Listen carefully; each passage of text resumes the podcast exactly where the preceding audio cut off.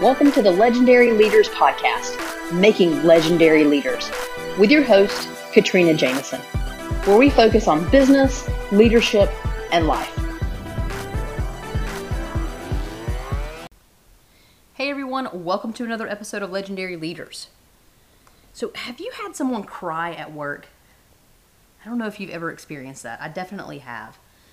And, you know, I say that with a touch of humor, not because la- you know crying at work is is funny, um, but for me, the natural reaction when someone cries is I'm so surprised because to me, business is business, and you know we we inject emotion into business, we build relationships, but for someone to cry related to a business situation, it just surprises me. There's nothing wrong with it. I'm just always surprised because I'm always in sort of that logical, rational, problem solving mode.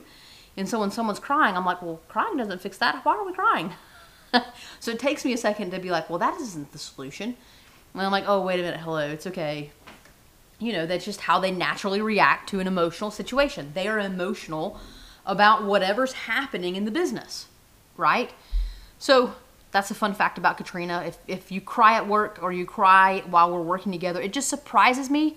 There's no judgment, there's no, um, you know, there's nothing wrong with it it's just a surprise moment for me for about two seconds, and I'm like, okay, got it. Now I understand where you're coming from.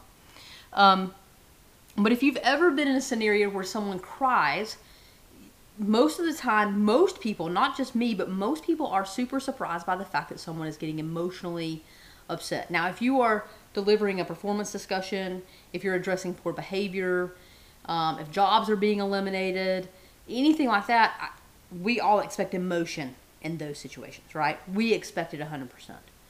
But to sit in the meeting and simply be discussing the business and everything's okay and someone bust out, you know, they, they bust out with tears. They start crying. That's what I'm talking about when I'm surprised, right?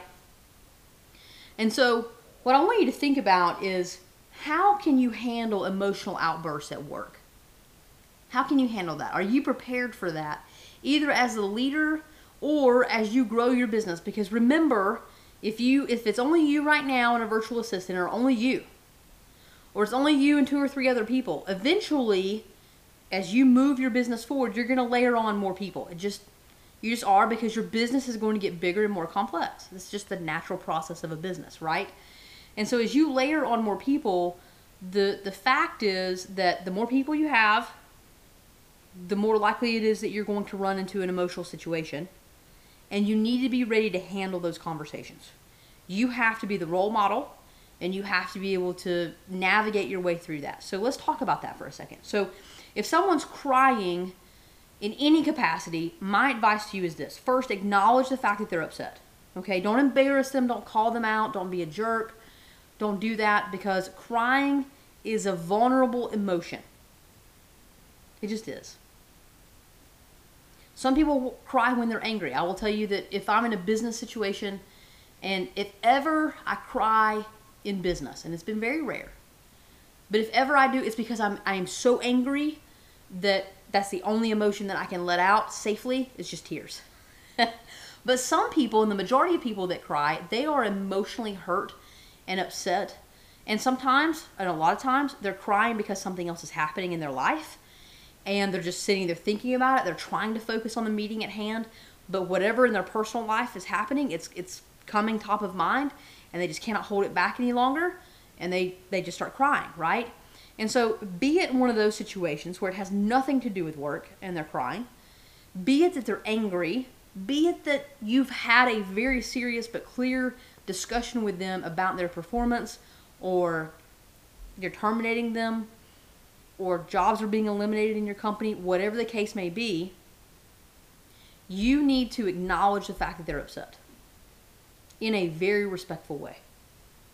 And so I recommend you acknowledge them in some fashion like this. Um, hey, Mary, I, I can tell that you're upset. Why don't we take a few minutes to pause this conversation? Let's give you some time, and then we'll come back together on it. Okay? Now, if you're in a large group of people and the situation at hand is is very casual, okay? There's nothing that you would ever perceive that someone would be angry or hurt by. then probably what's happening to Mary is a side situation that's personal. And so you can easily pull Mary aside, tell her to go ahead and step out of the meeting. She's welcome to come back whenever she's ready, not required. Take as much time as she needs to pull herself together. That's the best way to handle that, okay?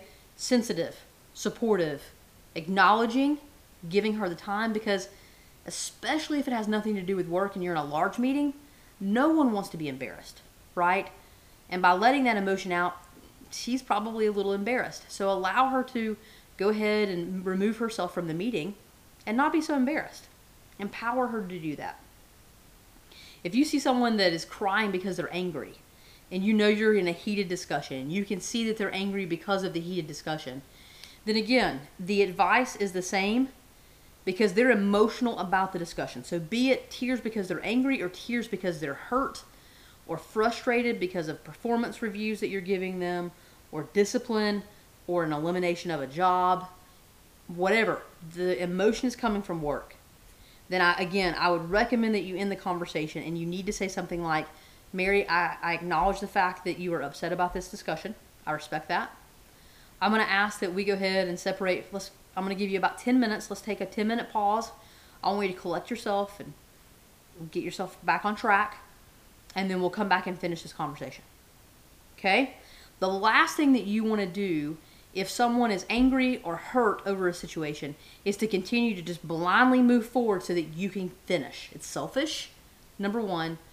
Number two, whatever you're telling them, they're not going to hear. They're so emotional at that point that they will not hear you. So you've just wasted your time. Maybe you got to check the box. Maybe you finished the conversation and you got to move forward. But the conversation didn't achieve what you wanted to achieve because they didn't hear you, which is wasteful. So don't continue forward in a conversation that you know is happening and generating emotion from someone that it that's that's the result of the conversation. The emotion is a direct result of the conversation you're having about business or personal performance. Okay? Acknowledge the emotion, give them time to collect themselves, come back and finish the discussion. Now, here's the other thing. You have to finish the discussion. I have watched throughout my career where people will will at this point it appears as though they are pretending that they're upset in order to stop the conversation end the discussion and be able to essentially get out of it, so to speak. Well, that's not the path you want to go down. You're going to continue the discussion. You're simply being respectful and allowing them their human moment, and you're going to allow them to collect themselves because you would want the same if you were in that situation. So you're allowing them to do that, and then you're going to finish the discussion at the point where they can hear you and you can be heard and they can have dialogue back and you can close the loop and end the discussion on the right foot. Okay? Now, I'm talking about crying because crying surprises me. The other thing that can happen though is someone gets really angry or they start yelling or they maybe they even throw things. They start, you know, cussing you out. They get extremely angry. In that instance, it's the same thing. I recognize the fact that you're, you know, that this conversation is getting you very angry or it's very frustrating. I respect all of those things. What I want you to do is we're going to take 10 minutes. I want you to collect yourself. I do want to hear what is frustrating you or, or making you angry about this discussion. I respect your feelings. I want to understand what they are. I'm going to give you some time to collect yourself so that you can convey those in a way that I can hear them, right? Because I don't want you to go down the path of being disrespectful, right? We don't need to go down that pathway. So let's just pause, let you get back on track, and we'll come back together because I want to hear what you have to say, right? Okay. So that's my advice to you. When emotion is happening through discussions or someone's bringing their personal life into work, excuse them from the conversation or the meeting, allow them to come back when, you know, whenever is appropriate or whenever you establish the time for them to come back. Then they can be they can hear you, you can understand them, and it can be a productive discussion. All right? Think through that. How can you apply that when you move forward? And as always, go and be legendary.